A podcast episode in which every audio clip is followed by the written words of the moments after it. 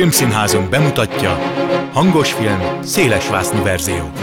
Színes szinkronizált mozimagazin a mikrofon által világosan. Kimaradt jelenetek, extrák, színésztablók hangban. Igen, úgy is lehet. Tessék! Hangos film, szélesvásznú verzió. Jó napot kívánok a szerkesztő műsorvezető Tímár Ágnes köszönti Önöket. A mai adásban Szabó Máté színművésszel hallhatnak interjút, valamint szó lesz a születésnapos római vakációról. Vágjunk bele! Audio kommentár. A kameraforgás irányának követése. A vonalban Szabó Máté színművész van velem, szia! Szia! Sziasztok! Üdvözlök mindenkit! Éppen a születésnapod ünneplése közben sikerült elcsípnem téged, ez azt jelenti, hogy Kecskeméten vagy? Nem, igen, kecskeméti születésű vagyok, de én már Pest alatt élek, már 14-5-6 éve. Járok haza Kecskemétre, de nem olyan sűrűn már, mint hajdanán diákkoromban. Változatlanul imádom a, a várost, meg hát ott jönnek a szüleim, úgyhogy így aztán családi látogatásokon meg szoktunk ott jelenni, de de hát már nem Kecskemét a fő kiinduló bázis. Most mi mégis kicsit visszamegyünk oda, mert hogy a beszélgetésben szó lesz természetesen színházról, zenéről, szinkronról is, de az, hogy ez hogyan indult, az, az mindenképpen ugye Kecskeméthez kötődik, mert hogy már gyerekkorodban megfertőződtél tulajdonképpen ezzel a művészi vonal, ez hogyan kezdődött? Pontosan így volt, igen. Hát érződött gyerekkoromban is, hogy, hogy erősen exhibicionista beállítottságú oroszlán kisfiú vagyok én, aki szereti magát egy picit produkálni a társaság közepén, ha nem is pont a középpontjában, de a közepe felé törekedve. És aztán anyukám ismerte föl ezt a, ezt a fajta adottságomat, vagy képességemet, vagy tulajdonságomat nevezük ezt bárminek, és volt egy felhívás a, a helyi újságban, hogy a Légy jó, mint halálig című musicalt akarja bemutatni a Kecskeméti Katona József Színház egészen pontosan 1993. szeptember-októberében, és ehhez keresnek gyerekszereplőket, és akkor kérdezte, hogy lenne kedvem elmenni egy ilyen válogatásra. És mondtam, hogy hát persze. És akkor elmentem, és ott kiválasztásra kerültem, ott is egy ilyen többfordulós castingon kellett részt venni, ma már szeretjük ezt a szót nagyon, akkor még szereplő válogatásnak hívták, és, és megkaptam Böszörményi szerepét, aminek borzasztóan örültem, és aztán az első próbán rögtön egy zenés, illetve egy ének próbánk volt, és Dömötör Zsuzsa néni volt akkor a, a Kecskeméti Katona József Színház zenei vezetője, és hát ő egy szigorú asszony, és hát ez nekem annyira ez a szigor ott, ott nem tetszett, tehát nem, nem, nem olyan mézesmázos volt az első próba, mint amilyennek én elképzeltem. Egyébként jártam a színházba, tehát nagyjából ismertem a majdani későbbi kollégáimat, vagy partnereimet, tehát nagyon vártam a találkozást, de ott egy kicsit gellert kaptam, és, és egy kicsit olyan szomorkásan, csalódottan mentem haza az első próbáról, és mondta anyukám, hogy jó, ő nem fogja erőltetni ezt a dolgot, ha én nem akarom, akkor, akkor nem, de hát azért egy próba után még ne törjünk pálcát senki fölött se, menjünk el a másodikra is, és ha, ha az sem tetszik, akkor, akkor hagyjuk ezt az egészet. Na de hát a második próba az már tetszett. az már nagyon tetszett, és ott egy olyan injekciót kaptam, aminek a szérumon még úgy tűnik, hogy még mindig tart. Én az éneklistől nem féltem, mert zeneóviban kezdtem már, és aztán a Kecskeméti Kodály Zoltán énekzenei általánosban és gimnáziumban tanultam. Tehát a zene az mindig közel állt hozzám, ezzel nem volt baj, egy kicsit a hangulat volt olyan, olyan fegyelmes, hogy úgy mondjam, kicsit katonás, de közben meg ez is érthető, hiszen a színház az nem egy demokratikus alapokon nyugvó dolog, de hát ezt ugye akkor még az ember nem, nem tudta, és hát bizony azért 12 gyerek között fegyelmet kell tartani, mert hát nyilván elszabadulnak az indulatok, és mindenki dumál, és sztorizik, és mesél, és játszana, de hát ott bizony meg kell tanulni a dalt, meg kell tanulni, mikor kell belépni, hogy kell belépni, több szólamba énekelni, ide figyelj, oda néz, mit csinálsz, ne azzal foglalkozz, tedd le, gyere már, és akkor ezek egy kicsit úgy a kedvemet szekték, de a második próba úgy emlékszem, hogy az már egy színpadi próba volt, és hát ott, ott találkoztam azokkal a kollégákkal, akikkel én, én nagyon szerettem volna, a Pálatillától kezdve a Latabár Árpádon keresztül,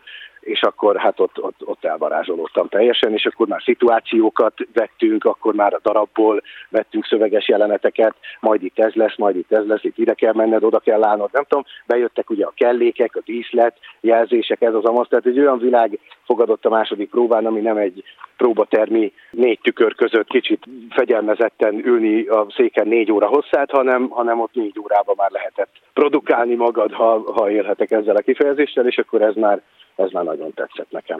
Ugye jól számolok, ugye 93-at mondtál, tehát akkor 12 éves voltál akkor, hogyha elárulhatunk ilyen titkok. Igen, igen. Csak azért, mert hogy ugye ma, hogyha egy 12 éves mondjuk hollywoodi színészről hallunk, akkor az már egyben producer is, és egyébként kiadott két könyvet az életművéről. 12 igen. évesen mondjuk a, a, a te, a mi korosztályunkban nem biztos, hogy annyira elszakadtál a gyerekkorodtól, tehát mennyire kellett mondjuk ott már azon gondolkoznod, vagy ennyire akartál azon gondolkozni, hogy ez a te utad, miközben már, már két út megjelent, hiszen ahogy te is mondtad, az ének, zene, illetve a színház az legalább annyira fajsúlyosan jelen volt már ekkor is. Igen, hát ugye szoros szimbiózisban van a kettő egyébként, tehát pláne nem is zárja ki egymást, és tulajdonképpen az olyan hatást gyakorolt rám, ami után nem nagyon volt kérdés. Tehát ha a harmadik próba előtti nap megkérdezték, hogy majd mi leszel, ha nagy leszel, hát egyből rávágtam, hogy színész. Hm. És akkor én ebben, én ebben hittem egészen sokáig, és aztán ugye hát így, ilyen, ilyen rokon pályákat is választottam mellé, mert szerettem volna magam kipróbálni ebben is, abban is, abban is, és akkor így jött a műsorvezetés, így jött a, a zenekarozás, tulajdonképpen az is 14 éves koromtól jelen volt az életemben 22-3-4 éves koromig, aztán ott dönteni kellett, hogy vagy a zene, vagy a színház, mert mind a kettőt azt hiszem, hogy csak egy emberként lehet csinálni, vagy aztán bele-bele lehet nyúlni, nyalni egy kicsit a másik műfajba is, de egy meghatározott mesdjét azt mindenképpen követni kell, és akkor nekem ez a színház lett. Tulajdonképpen folyamatosan több lábon állok, és itt most olyan, mintha magamnak egy kicsit ellent mondanék, de nem, mert az elhivatottságom az mindenképpen e felé a pálya felé húz, ami maga mondjuk úgy, hogy az előadó művészet, ami kiteljesedhet egy színpadi szerepben is, kiteljesedhet egy műsorvezetésben is, kiteljesedhet egy frontemberségben is, és miután ezek nem állnak túl messze egymástól, hanem itt azért ezek rokon pályák, és amúgy meg szeretem színesen élni az életemet, és ezért kóstoltam bele ebbe, abba, abba. Mindegyiknek megvan az előnye, hátránya, de jó volt megtapasztalni előnyét is, hátrányát is, pozitív oldalát is, negatív oldalát is ennek a dolognak. Tehát változatlanul elhivatottnak érzem magam, és szerintem uh, itt a kulcs. Tehát, hogyha ha valaki elhivatott a szakmája vagy a pályája iránt, akkor, akkor sok minden belefér 12 éves korom óta, változatlanul kitartok. Mindannak ellenére, hogy azért ez a pálya nem csak egy rózsaszín köt volt, hanem azért ebben rengeteg munkaáldozat és lemondás van. Ezzel megint csak nem sajnáltatom én magam, mert nyilván ezer más pályának is megvan a maga általános velejárója és lemondása és alázata, de azért ez nem csak a pompáról szól. De ennek a mondjuk az áldozatvállalásnak, vagy akár mondjuk a negatív hatásoknak volt egy olyan szintje, vagy volt egy olyan pontja, amikor esetleg elbizonytalanodtál? Azt mondom, hogy több ilyen pontja is volt. Egyébként igen.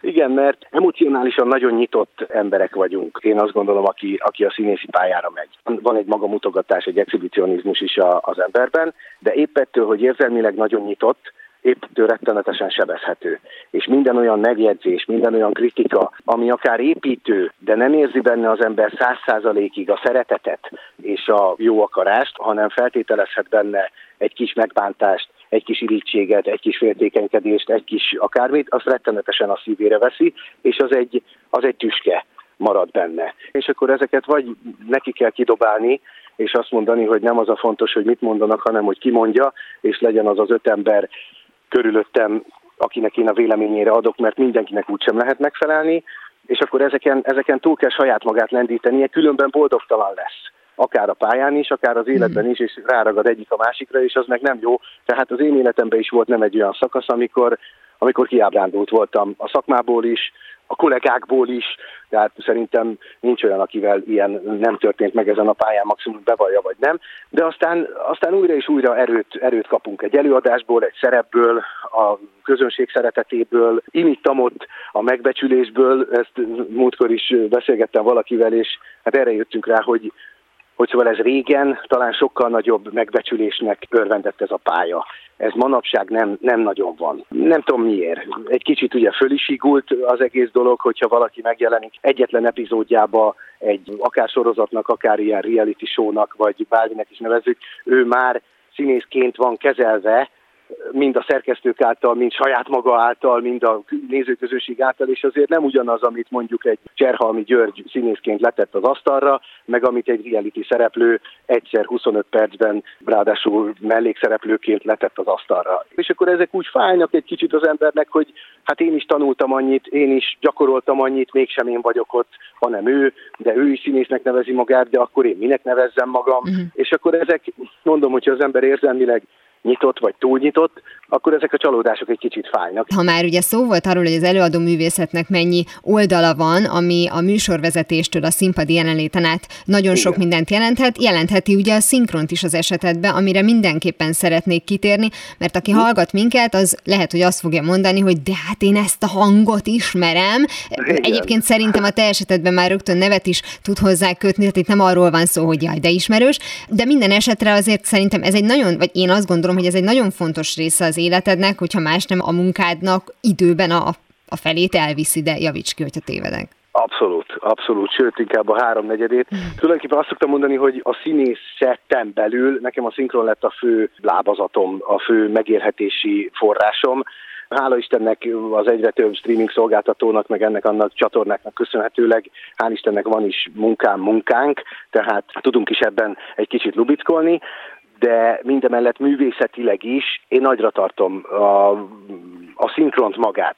Szerintem olyan, olyan képességek, adottságok kellenek hozzá, ami a színészethez sem rossz, ha megvan, de itt megint rokonságot lehet húzni mondjuk a zenével, mert például a szinkronhoz elengedhetetlen a ritmusérzék. Ha valakinek nincs ritmusérzéke, akkor küzd a szinkronnal, mert, mert nem tudja levenni az adott figurának a ritmusát, hogy ő hogyan beszél, miként beszél, és nekem ugye hasonló ritmusban, vagy ha nem pont ugyanolyan ritmusban kell beszélnem, egy egész más nyelven, tehát itt a nehézség, hogy amíg egy angolban mondjuk két-három szóval ki lehet fejezni valamit, hál' Istennek a magyar nyelv annyira csodálatos és változatos és színes, hogy ott mondjuk három olyan szóval tudod kifejezni, ami sokkal hosszabb, mint az angol három szó, de neked valahogy azt rá kell húznod, rá kell pörgetned a szájára úgy, hogy az ne legyen megerőszakolva, vagy akkor kitalálni rokonértelmű szót hozzá, amivel ugyanazt a hatást tudom kelteni. Tehát például a ritmusérzék egy olyan dolog, ami, ami elengedhetetlen. Nagyon jó, ha az ember bele tudja élni magát egy pillanat alatt a szituációba, tehát régen voltak állítólag előrevetítések, például leültették az összes színészt, aki majdan szinkronizálni fog a filmben, és akkor együtt megnézték, hogy majd te leszel ez, te leszel az, te leszel amaz, és ugye tudták is a, az egész történetet. Manapság erre már nincsen idő, tehát bemegyünk a szinkronba, a kezünkbe fogjuk a szöveget, vagy akár egy monitoron szalad előttünk a szöveg, és azonnal kell tudnunk beszélni, rámondani, azonnal a szituációba kell tudnunk lenni, akár egy nyomozós, üldözős, harcos, kardos filmről van szó, akár egy romantikusról, akár egy természetfilmről, akár egy anime rajzfilmről, akár bármiről. Tehát itt a pillanat töredéke alatt kell nekünk levenni a szituációt, belehelyezkedni, és azt szerint fogalmazni magunkból. Úgyhogy ez egy nagyon élvezetes dolog, de mondom, akiknek esetleg nincs meg ez a készsége, ő küzd, és akkor az valószínű a végeredményen is egy kicsit érződik, és akkor azt mondod, hogy hú, ha ez, ez, ez nem lett jó ez a szinkron. Nem nagyon tudod megfogalmazni, hogy mitől nem, de de valamitől nem olyan. Úgyhogy én nagyon, nagyon szeretem ezt, de ezt is hozzá kell tennem, mert mindig szeretek két lábbal a földön állni, hogy szóval azért ez is egy mókuskerék. Uh-huh. Tehát itt, ha az ember ezt komolyan csinálja, már pedig mi komolyan csináljuk, akkor itt hétfőtől péntek estig tudsz, lehet szinkronizálni, nyilván ha jó vagy, meg ha keresnek, meg az adottságaid megvannak, meg ez az amaz, de hát azért mondjuk egy 5-8-10-20 év után ez is olyan, mint a szalag mellett állni, de közben meg mégis bele kell tenned a lelkedet, mert ha meg nem teszed bele, akkor azt is meghallja a néző. És attól is azt érzi, hogy hát ez, ez nem tudom, ez olyan jó volt régen, most meg, most meg nem olyan jó. Ez egy érdekes dolog, hogy azt mondják, hogy a magyar szinkron világhírű.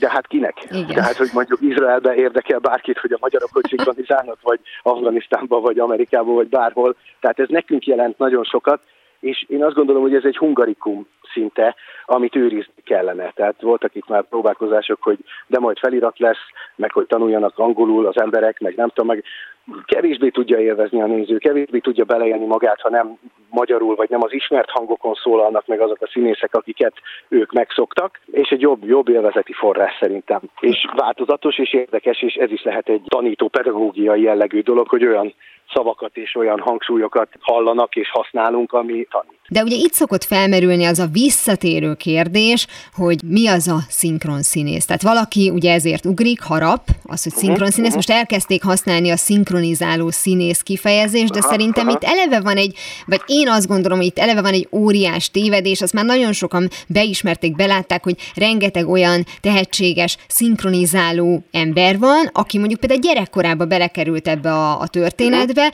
utána nem is akart színpadra állni, most sem színész színészként dolgozik, zseniálisan jól szinkronizál, és vannak olyan zseniális színpadi színészek, akik nem feltétlenül tudták, ahogy te mondtad, ennek a ritmusát átérezni. Tehát én azt gondolom, hogy a szinkron színész kifejezés az nem szitok szó, csak úgy látszik, hogy hosszú magyarázatra szorul. Igen, igen, meg a szakmában is érdekes ez a dolog. Én, én azt érzem, bár ezt így kimondva sose hallottam, de hogy a szinkron is egy kicsit lekezelve volt, hogy úgy mondjam. Tehát régen egy erény volt, hogy na, én szinkronizáltam a Marlon Brandot, de mostanában, vagy egy húsz éve, vagy nem tudom, ja, hogy, ja, hogy te mész a szinkronba, jó, jó. Uh-huh. Te nem, te nem színpadi színész vagy, aki ott döglik meg a Hamlet jelmezőben minden este a színpadon, akkor téged már nem értékelünk, mert te mész romantikus török sorozatot szinkronizálni.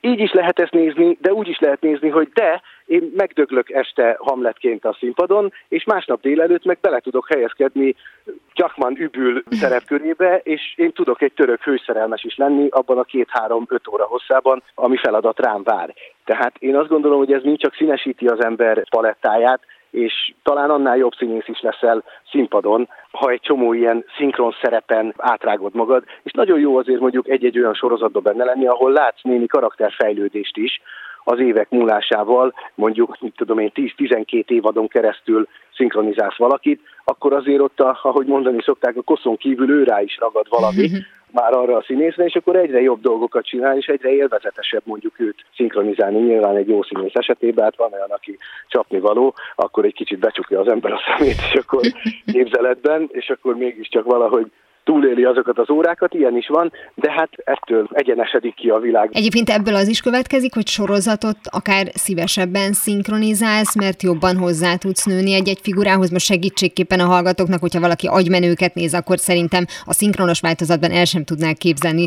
Jane Parsons vagy Sheldon karakterét a te hangod nélkül, és azért ott van egy jellegzetes figura, és nem feltétlenül azt a hangot fogjuk tőled hallani egy következő szinkronban, tehát hogy azért ott ti összekapaszkodtok. Igen, igen, csak ezeknek meg ott van egy picit a, a, a bibie, hogy amikor elindult mondjuk az agymenők, ha már ezt említetted, összesen négy részt kaptunk az első évadból. És fogalma nem volt senkinek itthon Magyarországon, az alkotóknak sem, akik elkezdték a szinkron csinálni, hogy ez egy 12 évadig tartó, évadonként 22 részes, óriás emberek életét befolyásoló és megváltoztató szitkom lesz. Tehát, hogy ezt, ezt általában nem tudni az elején. Nyilván ezeket az amerikai forgalmazók is elindítanak valamit, kidobják a piacra, és aztán nézik a keresztetet, hogy mennyire van rá igény. Bejött, nem jött, ha bejött, akkor csinálunk még. Ha még van benne, akkor csinálunk még. Aztán jönnek a megelőző sorozatok, ez az amaz, de ezt végül is nem tudod, hogy te ezt hány évig fogod csinálni. Ezeknél a romantikus sorozatoknál van olyan, hogy úgy veszi meg a csatorna mondjuk az egész pakkot, és akkor azt tudod, hogy Juan del Mondo története az 166 részes lesz, ha tetszik, ha nem. Na most ezzel úgy elkezdesz egy kicsit számolni, a 166 részsel, akkor azt tudod, hogy körülbelül fél évig fogom csinálni, akkor megpróbálsz összenőni egy kicsit a figurával, de aztán gondol egyet valamelyik csatorna, és mondjuk az eredménytelen nézettség eredményeképpen, vagy nem hozza azokat a számokat, ami és így és úgy nem tetszik a nézőknek, nem tudom. A 82. résznél azt mondják, hogy hát ezt nem veszük meg tovább, kész. És akkor egy kicsit olyan, Na, hát akkor most, ak- uh-huh. és akkor most mi van? Szóval ezekben a dolgokban mi nem vagyunk belehúzva, nincs döntés képesség a kezünkbe, nem vagyunk megkérdezve, de hát egyébként miért is lennénk. Szóval kicsit összenőhetsz vele, de aztán lehet, hogy jobban fáj az elszakadás, uh-huh. mint olyan, pláne, hogyha így magyarázatlanul történik meg a dolog, de az biztos, hogy hétről hétre látni a jó színészeidet a képernyőn, az, az úgy élvezetesebb, mint hogy egyik filmből esel bele a másikba, mert hát így azért a nagyszámok törvénye alapján a sok filmből nagyon sok a rossz is. Uh-huh. Szóval ezt azért hozzá kell tenni, és akkor próbáljuk egy picit a szinkronnal följavítani, szoktuk azt mondani, hogy na ezt is följavítjuk egy kicsit a magyar szinkronnal, és tényleg egyébként, tehát van nem egy olyan alkotás, aminek nagyon jót tesz a szinkron, és kvázi jobb film lesz belőle. Nem véletlenül mondtam egyébként az agymenőket, mert amikor például a Szinkron Junkie felköszöntött téged a születésnapodon, a rengeteg komment alatta, és a legtöbbjük azért alapvetően sheldon emelte ki. Mert nagyon sok figurával összenőtt a hangot, de vele kifejezetten, és ahogy te is mondtad, ugye előzmény sorozat is, hogyha készül, itt is készült, ott is a, a te hangodat halljuk narrációként, és engem ebből a szempontból az érdekelne, hogy mi az, ami neked elsősorban a fogódzót tudja adni, akár sorozatról, akár filmről van szó, amikor a foglalkozásuk amerikai vagy amerikaiak, ez is több uh-huh. címen futott, uh-huh. elindult, és a főszereplő Matthew Reese megszólalt a te hangodon, azért az egy karakteresen más hang volt, hogy például mondjuk egy ilyen esetben mennyire döntő az, hogy a színész, aki előtted van, mennyit hallasz te belőle, hogy ő hogyan beszél, hogy, hogy milyen az orgánuma, mennyire kell, vagy akarod azt utánozni, illetve hát nyilván van ott egy szinkronrendező is jó esetben, aki aztán meg, még megadja, hogy hogyan. Igen. Na pont erre mondom azt, hogy, hogy rendkívül színes egyébként a mi életünk, mert egyik pillanatban ez lehet, a másikban az lehet, de itt a szakmában is megoszlik a vélemény, hogy ez egy reprodukció, a szinkronizálás, vagy egy önálló művészeti ág. Én afelé húzok, hogy miközben egy kicsit reprodukálunk 10%-ban, mégiscsak 90%-ban egy önálló művészeti terméket hozunk létre, ha lehet ezt így apostrofálni, és én nekem, miután a képernyőn játszó színész, meg a film már kész van, ezért nekem kutya kötelességem azután a színész után menni. Tehát ha ő fennhangon beszél, és csapkod, és hangos, és rikácsol, mondjuk most kicsit leegyszerűsítve a Sheldon figuráját, akkor nekem, nekem ezt kell hoznom, mert én vagyok a magyar hangja. Tehát én nem dünnyöghetek mélyen a saját lágémban, mert akkor le fogok válni a figurámról. Ha viszont pont a Matthew Reese-t, akit, akit említettél, ha ő csöndesen, zárt szájjal, alig artikulálva beszél, akkor nekem meg így kell beszélnem. Uh-huh. Én ezt gondolom, bár ezt soha nem mondta el nekem így senki, és nem állítottuk föl ezeket az egyenleteket, hogy ha ez van, akkor ezt kell csinálni, ha az van, akkor azt kell csinálni, és akkor így. Ez. Erre mondom, hogy az a fajta érzékenység, ami esetleg így bennünk bennünk van, akkor egy pillanat alatt tudunk váltani, és érezzük a film hangulatából, hogy ebben most nem fér bele, hogy én Sheldonként szólaljak meg a Matthew Reese hangján, tehát ez, ez abszolút ütné egyik a másikat, tehát ilyenkor nekem ebbe a szituációba is figurába kell belehelyezkednem, és akkor viszont nincs is kérdés, tehát akkor csak így tudok beszélni, mint például a vámpírnaplókat, ha esetleg látta valaki. Van ez a Jan Summerholder nevű nagyon jóképű fiú, aki több filmben csináltam őt, tulajdonképpen ezt az egy figurát tudja hozni, amit a vámpírnaplókba hozott, remélem nem sértek meg vele senkit, csak de őt. rendkívül jól hozza, tehát csak őt, igen, ő meg talán nem hallgatta most ezt a beszélgetést, és egy, egy borzasztó flegma hangvételt vett föl, amit én meghallottam ugye rögtön az első adott pillanatban, és én elkezdtem Szabó Mátéból nyilván kikeverni magamból ezt a flegma hangvételt, és úgy láttam, hogy működik, hogy nagyon működik, de a Matthew Reese az amerikaiakban nem flegma. Tehát ott nem hozhatom megint ezt a flegma színemet, mert akkor én magam is hiteltelenné válok azon a figurán. Szóval azért mondom, hogy reprodukálunk, mert ők már elkészítették ezt a filmet, viszont, viszont nekem kell megtámogatnom az én hangommal, az én belsőmmel, az én stílusommal őt, hogy az kompatibilis legyen. Tehát azért, ha egy kicsit megboncolgatjuk ezt a, ezt a szakmát, akkor azért ez egy összetett, nehéz történet, tehát nem úgy van, hogy bemegyek, megfogom a papírt, és már mondom is, és akkor az tök jó, mert, mert nem jó. Nyilván vannak őstehetségek, akiknek ez megy egy pillanat alatt, de, de jó azért, hogyha az ember gyakorol sokat. És egyébként produkció, szinkronrendező függő az, hogy mennyire hozhatod meg ezeket a döntéseket magad? Is, meg egy kicsit rád is van bízva. Uh-huh. Én úgy érzem. Viszont ez, ez ad egy olyasfajta szabadságot, ami jó és amivel tudni kell élni, és amit ki kell, ki kell használni, és ki kell aknázni. Tehát én például addig, amíg a Jan Sommerholdert nem szinkronizáltam, addig nem nagyon voltam flagma, mondjuk. Mert nem kaptam olyan szerepet, vagy mert még gyerekcipőbe jártam, vagy nem tudom, de ott meg úgy voltam vele, hogy kipróbálom így. És senki nem mondta, hogy Mátékán az teljesen fals, hanem azt mondták, hogy na, tök jó vagy erre a srácra.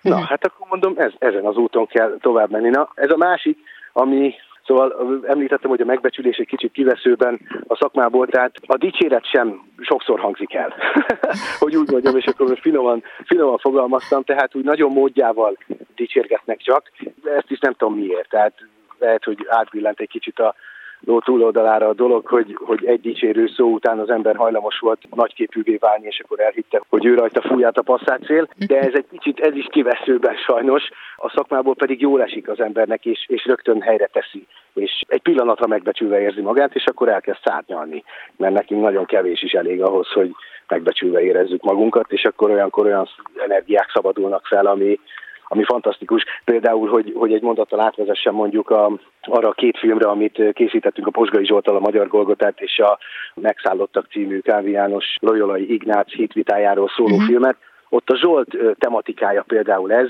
hogy egy kicsit beszélgetünk róla, de nincs minden mondat megrendezve és a szánkba rágva, hanem bátorítva vagyunk azon az úton, amit mi érzünk, hogy ezen kell mennünk, egy kicsit irányba vagyunk téve, és utána hagyva vagyunk, hogy ilyen csúnyán fejezem ki magam, és elkezdenek szárnyalni az emberek, elkezdik teljesen magukra húzni ezt a karaktert, és nem feltétlen kell instruálni, mert egyszerűen elkezdünk működni abban a szerepkörben, ami, ami a miénk és ez nagyon jó. Ez, ez az az úgynevezett alkotás, ami miatt az ember szerintem erre a pályára jön, hogy egy kicsit Kávi János lehessen, meg egy kicsit Török Ignác lehessen. Arra a pár hétre, napra, órára, évre. Hát nagyon szépen köszönöm, hogy ezeket elmondtad. Reméljük, hogy minél többet látunk téged színpadon, filmen is, sorozatban is, és egyébként halljuk a hangodat különböző filmekben és sorozatokban szintén, és persze boldog születésnapot utólag is. Nagyon drága vagy, köszönöm szépen. Köszönöm szépen. Szabó Máté színművész volt a vendégem az elmúlt percekben. Timecode. Ma történt, csak régen. 1953-ban ezen a napon mutatták be a Velencei Filmfesztiválon a Római Vakáció című romantikus komédiát. Ez a film ismertette meg a világgal Audrey hepburn és jelentős késéssel ugyan, de ismertette el az írót, Dalton Trumpot. Őt ugyanis a McCarthy féle fekete listázás idején Amerika ellenes tevékenységgel vádoltak, és majd egy évnyi börtönre ítélték. A római vakáció forgatókönyvét lényegében a fogságban töltött idő alatt írta meg. Majd a film elkészültekor a plakátra nem az ő neve került, hanem csak a társforgatókönyvíróé. Később, mint sok más indokolatlanul perbefogott, illetve a cenzúra áldozatául esett kollégáját, Trumpot is rehabilitálták, hogy még olyan remek művekkel ajándékozza meg a közönséget, mint a Spartacus vagy a Pillangó. A római vakációt eredetileg Frank Capra rendezte volna, aki megtudva, hogy Dalton Trumbo írta a forgatókönyvet, otthagyta a produkciót. Így került a történet William Wyler rendezői kezébe. Nem volt ez rossz csere. Az eredeti szereposztás is más lett volna, ha bár ma már el sem tudjuk képzelni a római vakációt Gregory Peck nélkül, Joe Bradley szerepét Cary Grantnek szánták, ő azonban nem kívánt másodhegedűs lenni a női főhős mellett, így maga ajánlotta Pecket, akit nemhogy nem zavart a kezdő Audrey Hepburn egyértelműen központi szerepe, hanem állítólag ő kérte a producerektől, hogy partnernője neve is kerüljön fel a plakátra. Az első poszter így aztán sok érdekességet mutat, vagy éppen rejt, ha Trumbo nevének hiányára gondolunk. Felkerült rá például az a mondat is, hogy a filmet teljes egészében Rómában forgatták. Ezt azért kellett kiemelni, mert akkoriban az alkotók nem igen hagyták el a gyártóstúdió területét, nem hogy az országot csak azért, hogy egy film elkészüljön. Róma amolyan harmadik főszereplője a filmnek, azonban, hogy ne vonja el a figyelmet a történetről, szándékosan döntöttek a fekete-fehér képek mellett. A római vakációt tíz oszkára jelölték, ebből hármat meg is kapott a legjobb női főszereplőnek, a legjobb jelmeznek és a legjobb forgatókönyvnek járót. Dalton Trumbo a tévéből tudhatta meg, hogy Oscar díjas. A szobrot az említett társforgatókönyvíró és Trumbo jó barátja Ian McLellan Hunter vette át. Ez volt már a hangos film széles vásznú verzió, legközelebb ismét szombaton délután fél kettőtől várom önöket. Természetesen a korábbi adásokat, ahogy a mait is hamarosan megtalálják archívumunkban, valamint podcastként. Kövessenek minket a Facebookon, és ha még nem tették, iratkozzanak fel YouTube csatornánkra. Köszönöm a figyelmüket, a szerkesztő műsorvezetőt, Tímár Ágnest hallották. Viszont hallásra! Hangos film, széles vásznú verzió.